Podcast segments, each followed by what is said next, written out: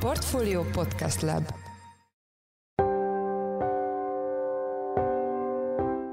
Mindenkit üdvözlünk, ez a Checklist, a Portfólió munkanapokon megjelenő podcastje július 15-én pénteken. A mai műsorban két olyan témával foglalkozunk, melyben azt járjuk körbe, mégis mi történik éppen Magyarországon. Műsorunk első részében arról lesz szó, hogy ha csak az idei évet nézzük, akkor egymásnak jelentősen ellentmondó hatások érték a magyar gazdaságot, most viszont eljött az ébredés pillanata. És akkor át is tértünk a következő fontos témára, a katamódosításra, ami talán szintén napokban azt írtam, hogy egy egy újfajta elem a gazdaságpolitikában, mert egy közvetlen adóemelést jelent akár több százezer magyarnak. Ugye sokszor beszéltetek már is, beszéltünk a checklistben is, hogy ez egy effektív adóemeléssel jár. A témával kapcsolatban Csiki Gergely, a portfólió lapigazgatója volt a checklist vendége. Műsorunk második részében arról lesz szó, hogy Magyarország közelebb léphetett a recesszióhoz azokkal a megszorító intézkedésekkel, melyeket a kormány az elmúlt időszakban jelentett be. Pedig lehetett volna másképp is csinálni, csak épp a hazai gazdaságpolitikára politikára nem a gazdasági racionalitást gyakorolt a legnagyobb mértékben hatást az elmúlt időszakban. A témával kapcsolatban Hornyák József, lapunk makroelemzője volt a vendégünk. Én Forrás Dávid vagyok, a Portfolio Podcast Lab szerkesztője, ez pedig a checklist július 15-én. Ha csak az idei évet nézzük Magyarország történetében, akkor egymásnak jelentősen ellentmondó hatások érték a magyar gazdaságot. Előbb jött a választások előtti kiköltekezés, itt elég csak az SZIA visszatérítésre vagy a fegyverpénzre gondolni, zöld hitellel pörgették a hitelpiacot és az építőipart, közben pedig folyamatosan futott fel az infláció és romlott a forint árfolyama. A választások után nem sokkal jött a GDP 3%-át kitevő kiigazítás, mindenféle árstop maradt bent az életünkben, most pedig csak ezen a héten úgy átalakították a közel félmillió adózót érintő katát, hogy abból első becslések szerint az érintettek kétharmada is kieshet, a szerdai kormányinfon pedig kiderült, már a rezsicsökkentés sem tartható jelenlegi formájában. Itt van velünk a stúdióban Csiki Gergely, a portfólió lapigazgatója, aki jó reggelt Magyarország, itthon is elérkezett az igazság pillanata címmel közölt cikket, vagy hát dolgozatot a portfólión. Szia Gergő, üdvözöllek az adásban. Szia, üdvözlöm a hallgatókat. Első kérdésem, hogy milyen folyamatok most a legmeghatározóbbak a magyar gazdaságban. Igen, jól összefoglaltad egyébként, hogy nagyon meghatározó folyamatok zajlanak a magyar gazdaságban, ami részben ugye külföldről gyűrűzik be, és nem tudunk ajtót mutatni neki, vagy bezárni magunkra csukni az ajtót. És összefoglalva egyébként azt mondhatjuk, hogy lassan semmi sem a régi, amihez hozzászokottunk akár az elmúlt 5-10-15 évből ugye az eddigi kormányzati gazdaságpolitikából. Alapvetően egyébként ott, ahogy összefoglaltad, ott csúszott el, vagy ott csúszhatott el a, a folyamat és a gazdasági folyamatok, hogy a parlamenti választások előtt egy jelentős költségvetési kiköltekezés történt. Ugye itt a részben a Covid-válság utáni gazdasági növekedés, támogatás, újraindítás, ösztönzés miatt kezdett a kormány, vagy nem szüntette be a növekedés támogató intézkedéseit, valamint ugye a parlamenti választások előtt egy jelentős transfert nyújtott állami támogatást különböző csoportoknak, itt lehet a nyugdíjasokra gondolni, vagy a családokra az eszia visszatérítés támogatás formájában, ezek több ezer milliárd forintról beszélünk. 22 tavaszáig a parlamenti választásokig, és nyilván ne, ne csukjuk be a szemünket, van itt egy külső helyzet is, amit nem csak a tragikus háború okozott, az energiaválságot és energiakrízist, mert az árak emelkedés, az energiárak emelkedés már ezt megelőzően elindult, de ez a háború és az arra adott nyugati szankciós politika az még tovább növelte az energia árát, és ez pedig talán az egyik legérzékenyebb erre és legsérülékenyebb a magyar gazdaság, jelentős energiaimportra szorul magyar gazdaság, energiaintenzív iparágaink vannak, és egyébként az elmúlt néhány év, vagy elmúlt tíz év pont nem arra ösztönözte a magyar lakosságot és a fogyasztókat, hogy takarékoskodjanak vagy spóroljanak az energiával, azt gondoltuk, hogy ez, ez a végletekig kihasználható, és az ár emiatt nem is számol, és talán ez a lényege, hogy megbomlott a magyar gazdaság külső és belső egyensúlya, részben ugye a költségvetési hiány nem csökkent olyan mértékben az elmúlt években, ahogy az elvárható lett volna, és így az államadóság is magas szinten maradt, valamint a folyófizetés mérleg hiány részben emiatt, valamint az energiaimport számlánk megnövekedése miatt is jelentősen felborult. Erre a helyzetre milyen reakciókat adott a, a kormány, illetve a monetáris politika? Miért írtad azt a cikketben, hogy ez most az igazság pillanata? Így van, gyakorlatilag ugye sokan felismerhetik, hogy ez egy új helyzet, nem csak a lakosság, hanem látszik, hogy a kormány is felismerte.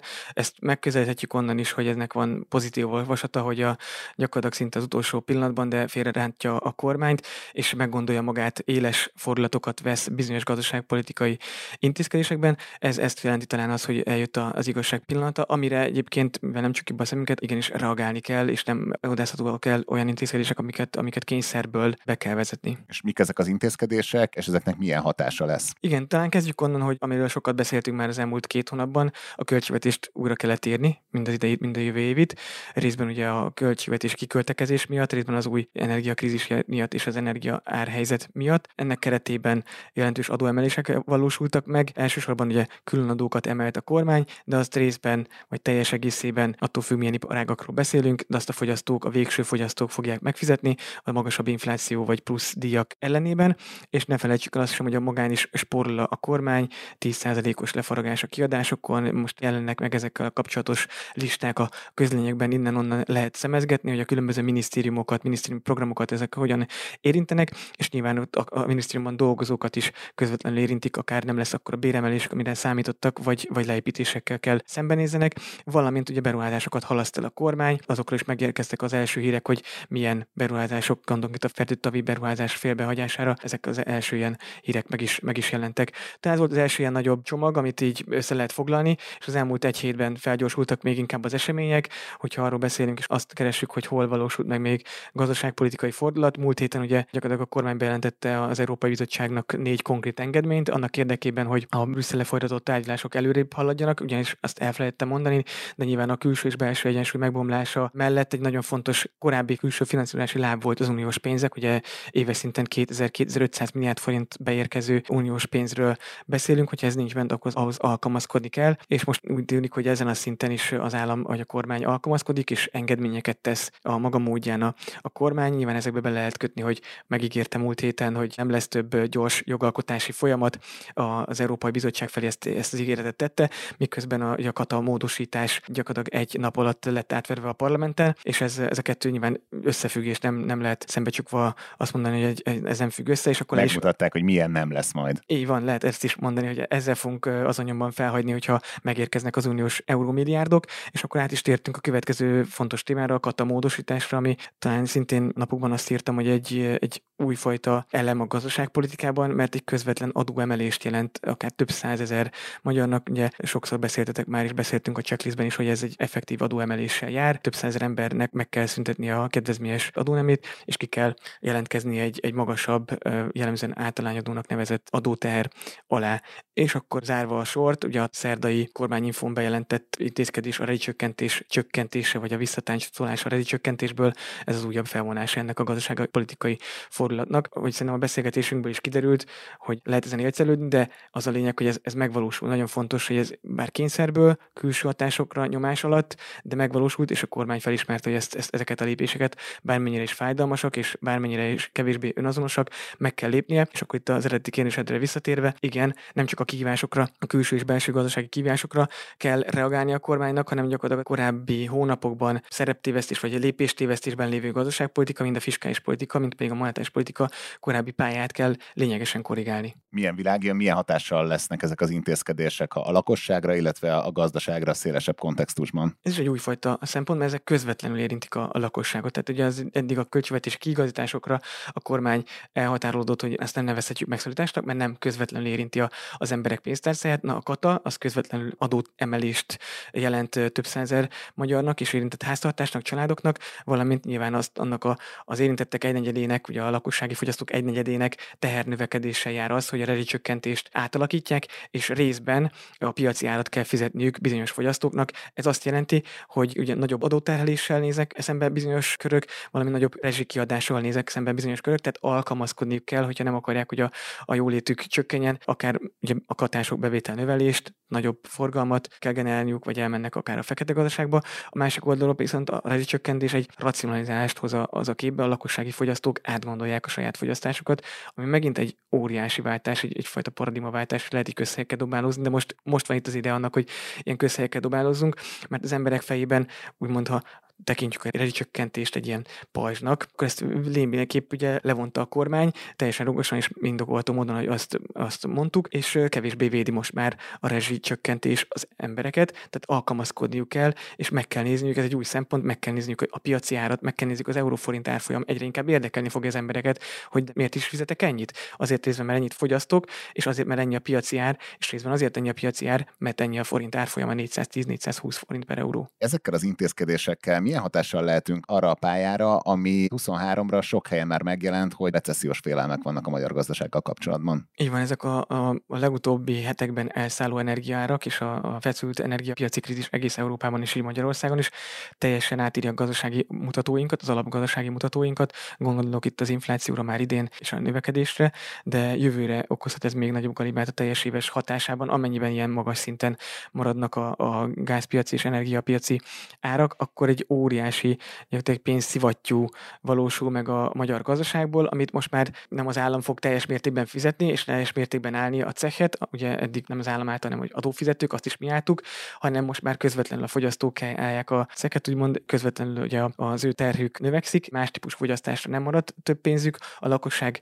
összfogyasztása emiatt akár csökkent is. Ez nyilván a, a megalapozott gazdasági növekedés egyik fontos lábát, ami hajtotta a növekedést, az visszaveti. Ilyen helyzetben, amikor egyébként is a gazdasági környezet kedvezőtlen, ugye itt beszéltünk már sokszor a kamatok emelkedéséről, a bank törlesztő részletek elszállásáról, az infláció, mint egyfajta olyan tehernövekedés megjelenéséről nem beszéltünk, és akkor még a külső környezet, hogy az európai nagy gazdaságok recesszióval néznek szemben német gazdaság, akkor nyilván az a magyar gazdaság kilátásait is mind-mind rombolják és roncsolják, és ezek az új magyar intézkedések mind felvetik annak a lehetőséget vagy kockázatát, hogy a recesszió esélye és valószínűsége is egyre nagyobb. Cikkedet természetesen linkeljük az epizódjegyzetekben. Az elmúlt percekben Csiki Gergely a portfólió lapigazgatója volt a checklist vendége. Gergő, köszönjük, hogy a rendelkezésünkre álltál. Köszönöm szépen én is. Magyarország közelebb léphetett a recesszióhoz azokkal a megszorító intézkedésekkel, melyeket a kormány az elmúlt időszakban jelentett be. Pedig lehetett volna másképp is csinálni, csak épp a hazai gazdaságpolitikára nem a gazdasági racionalitás gyakorolt a legnagyobb mértékben hatást az elmúlt időszakban. A témával kapcsolatban itt van velünk telefonon Hornyák József, lapunk makroelemzője. Szia Joci, üdvözöllek a checklistben. Szia Dávid, üdvözlöm a kedves hallgatókat. Első kérdésem, hogy miért léphettünk közelebb a recesszióhoz, ahogy egy cikketben értad, akár a kata beszántása, a rezsicsökkentés felvizezése, vagy akár azon intézkedések miatt, melyeket a kormány a kiigazítási csomag részeként jelentett be néhány hete? Nos, a világgazdaság sajnos egy lassulási periódusba lépett. A nagyon magas infláció következtében az orosz-ukrán háború hatására, az elszálló energiaárak miatt. Tehát alapvetően egy olyan külső környezetben vagyunk, amikor nem jobbra, hanem rosszabbra fordulnak a világgazdasági tényezők, és ez Magyarországra is hatást gyakorol.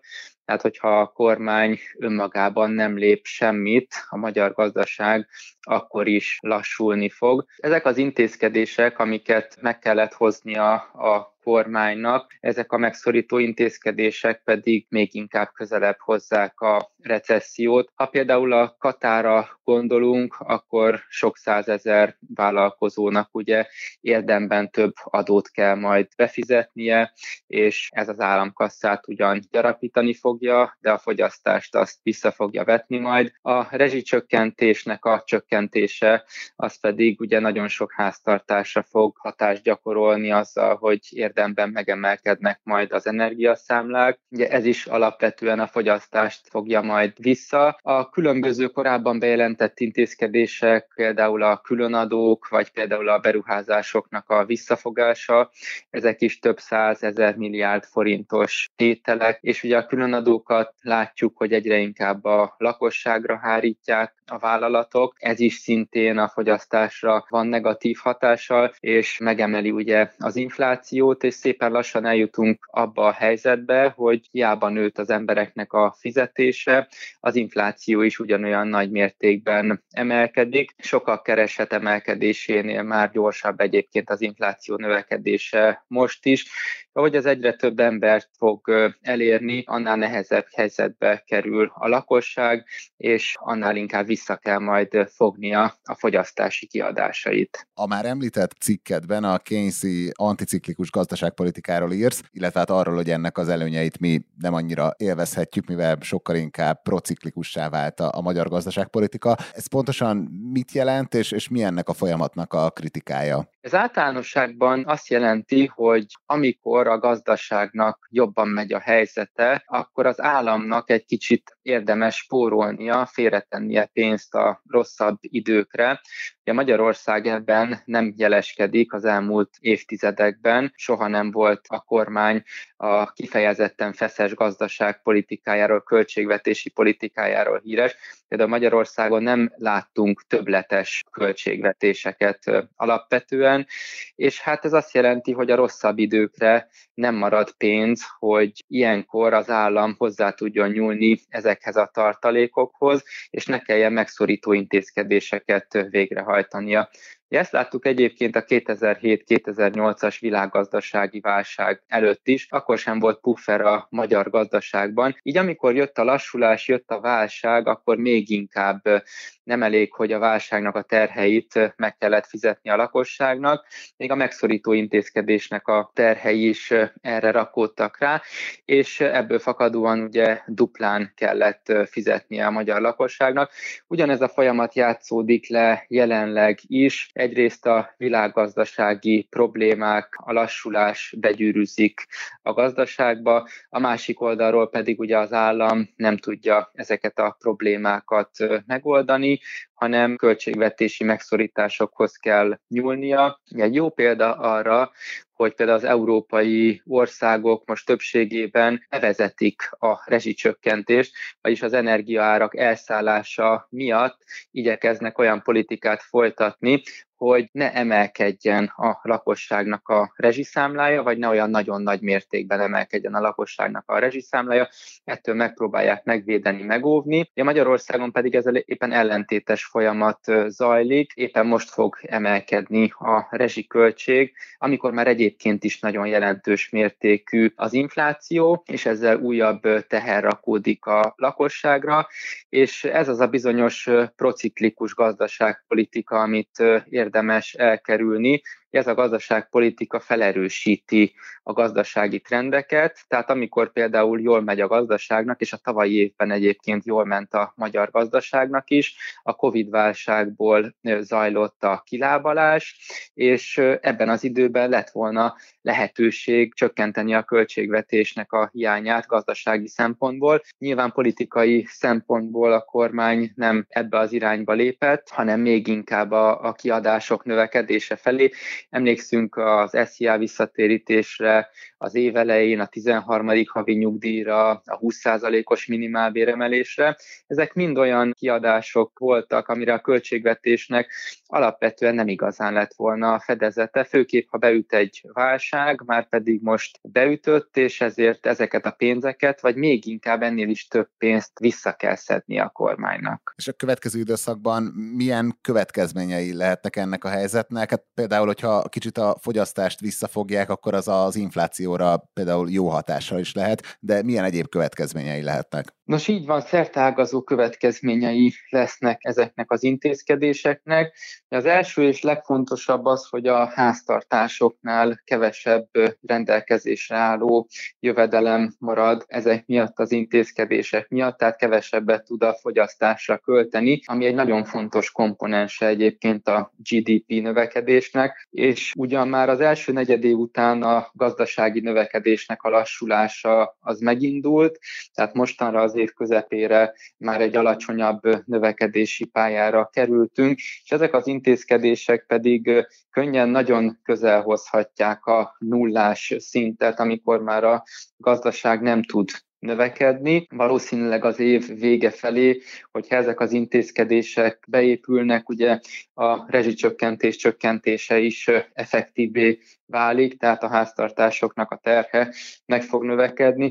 Nagyon nagy kérdés egyébként ebben a tekintetben még sok tisztázatlan dolog van, hogy milyen mértékben, mekkorát fog nőni a lakosságnak a terhe. Erre jelenleg még több számítási modell is létezik, de a pontos rendelet az még nem sem jelent meg, tehát ezért érdemi a bizonytalanság. De az a sok intézkedés, ami az elmúlt időszakban bejelentésre került, ha a különadókat vagy az ezer milliárdos költségvetési kiadás befagyasztást nézzük, akár a kata változást, a rezsi árakkal kapcsolatos változást, ezek mind-mind abba az irányba mutatnak, hogy az infláció a következő hónapokban még sokkal magasabb lesz, mint ami jelenleg, a gazdaság növekedése pedig lassabb, mint amire várni lehet.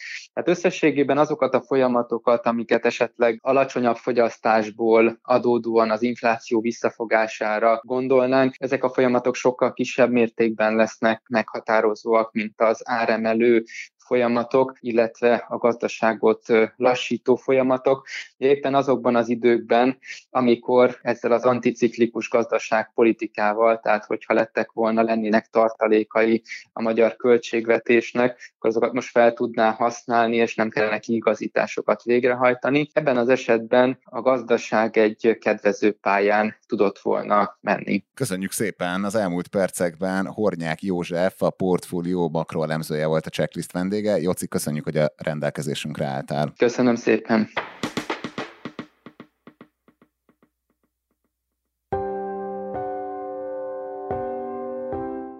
Ez volt már a Checklist, a Portfólió munkanapokon megjelenő podcastje. Ha tetszett az adás, iratkozz fel a podcast csatornánkra valamelyik nagy podcast felületen, például a Spotify-on, az Apple Podcast-en vagy a Google Podcast-en. Ha segítenél nekünk abban, hogy minél több hallgatóhoz eljussunk, akkor arra kérünk, hogy értékelj minket azon a platformon, ahol követsz minket. A mai adás elkészítésében részt vett gombkötő Emma, a szerkesztő pedig én, Forrás Dávid voltam. Új műsorral hétfőn ötkor jelentkezünk, addig is minden jót kívánunk, sziasztok!